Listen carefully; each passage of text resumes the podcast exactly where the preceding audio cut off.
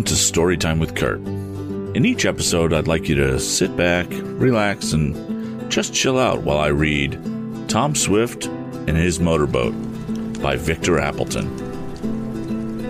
Previously on Tom Swift and His Motorboat, in chapter 5, uh, basically, Tom got the boat home, started working on it, was out on the lake, and got home and found some evidence that Andy Foger was messing with the boat.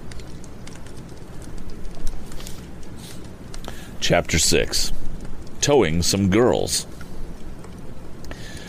With a sense of anger mingled with an apprehension lest some harm should have been done to his craft, the owner of the Arrow went carefully over it.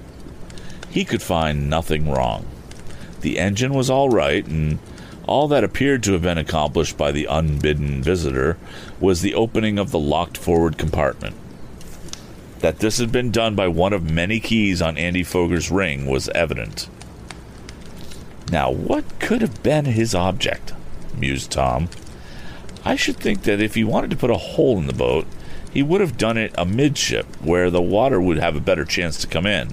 Or perhaps he wanted to flood it with gasoline and the idea of fire was in Tom's mind, and he did not finish his half completed thought. That may have been it, he resumed after a hasty examination of the gas tank to make sure there were no leaks in it. To get even with me for outbidding him on the boat, Andy may have wanted to destroy the arrow. Well, of all the mean tricks, that's about the limit.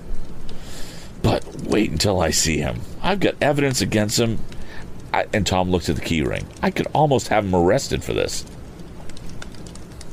Going outside the boathouse, Tom stood on the edge of the dock and peered into the darkness. He could hear the faint sound of someone rowing across the lake, but there was no light. He had one of those electric flash lanterns, decided Tom.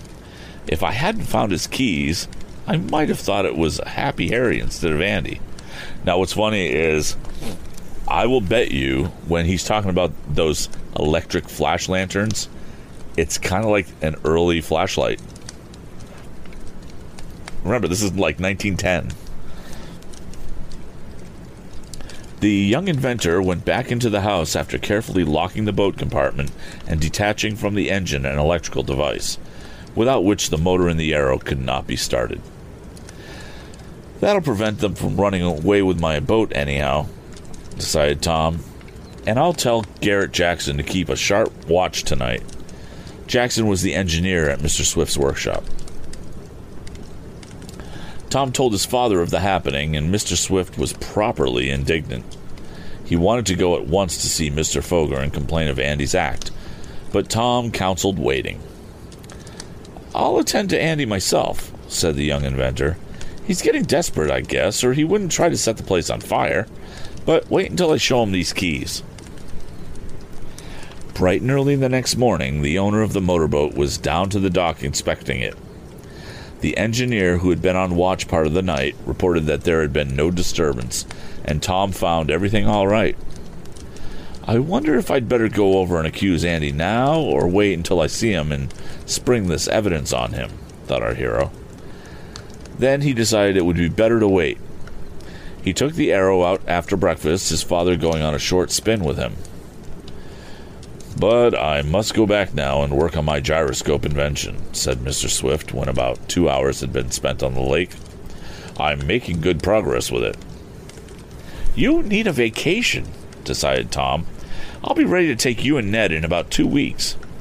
He'll have two weeks off then, and we'll have some glorious times together. That afternoon, Tom put some new style spark plugs in the cylinders of his motor and found that he had considerably increased the revolutions of the engine, due to a better explosion being obtained. He also made some minor adjustments, and the next day he went out alone for a long run. Heading up the lake, Tom was soon in sight of a popular excursion resort that was frequently visited by church and Sunday school organizations in the vicinity of Shopton. The lad saw a number of rowing craft and a small motorboat circling around the opposite resort and remarked, There must be a picnic at the Grove today. Guess I'll run up and take a look. The lad was soon in the midst of quite a flotilla of rowboats, most of them manned by pretty girls or in charge of boys who were giving sisters, their own or some other chaps, a trip on the water. Tom throttled his boat down to slow speed and looked with pleasure on the pretty scene. His boat attracted considerable attention, for motorcraft were not numerous on Lake Carlopa. As our hero passed a boat, containing three very pretty young ladies, Tom heard one of them exclaim, There he is now! That's Tom Swift! Something in the tones of the voice attracted his attention. He turned and saw a brown eyed girl smiling at him. She bowed and asked, blushing the while, Well, have you caught any more runaway horses lately? Runaway horses? Why, what?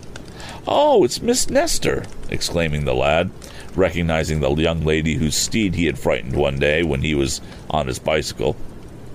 As told in the first volume of this series, the horse had run away, being alarmed at the flashing of Tom's wheel, and, Mar- and Miss Mary Nestor of Mansburg was in grave danger. So, you've given up the bicycle for the motorboat? went on the young lady. Yes, replied Tom with a smile, shutting off the power and I haven't had a chance to save any girls since I've had it.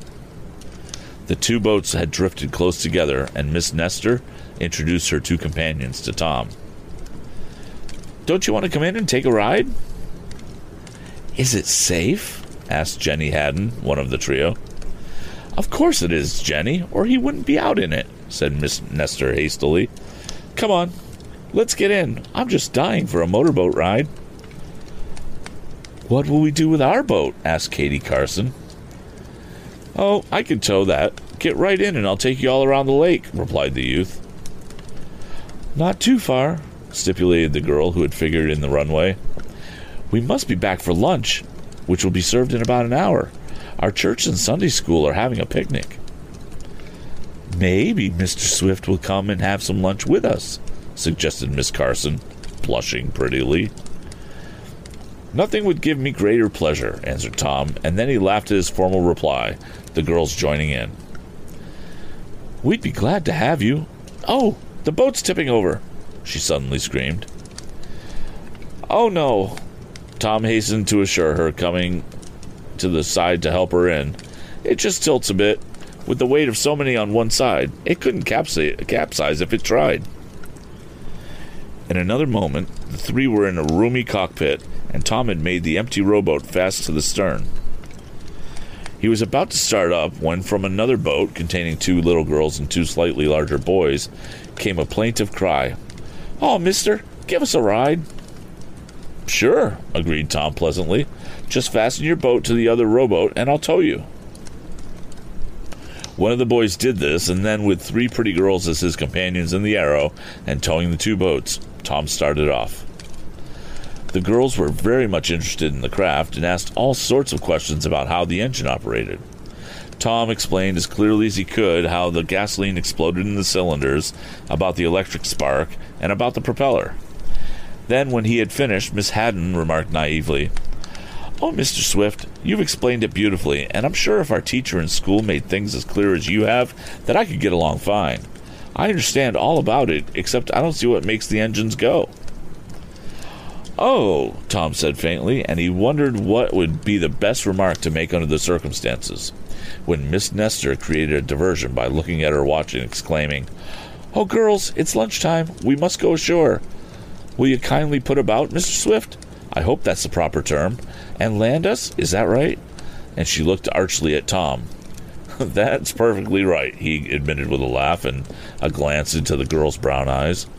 I'll put you ashore at once and he headed for the small dock. And come yourself to take lunch with us, added Miss Haddon. I'm afraid I might be in the way, stammered Tom. I, I have a pretty good appetite, and I suppose you think that girls on a picnic don't take much lunch, finished Miss Nestor. But I assure you, we have plenty, and that you will be very welcome, she added warmly. Yes, and I'd like to have him explain over again how the engine works, went on Miss Haddon. I am so interested. Tom helped the girls out, receiving their thanks as well as those of the children in the second boat. But as he walked with the young ladies through the grove, the young inventor registered a mental vow that he would steer clear of explaining again how a gasoline engine worked. Now, come right over this way to our table, invited Miss Nestor. I want you to meet Papa and Mama. Tom followed her, and he stepped from behind a clump of trees he saw, standing not far away, a figure that seemed strangely familiar. A moment later, the figure turned, and Tom saw Andy Foger confronting him. At the sight of our hero, the bully turned red and walked away quickly, while Tom's fingers touched the ring of the keys in his pocket. End of chapter 6. Thank you for joining us on Storytime with Kurt. If you'd like to subscribe to this podcast, simply go to anchor.fm slash storytime with Kurt or find us on Apple Podcasts, Spotify, or wherever you get your podcasts. Please don't forget to leave us a review and rate us if you like. Be sure to follow me on Twitter at VO by Kurt. If you have any suggestions for future podcasts, feel free to send an email to kurt at storytimewithkurt.com. See you next time.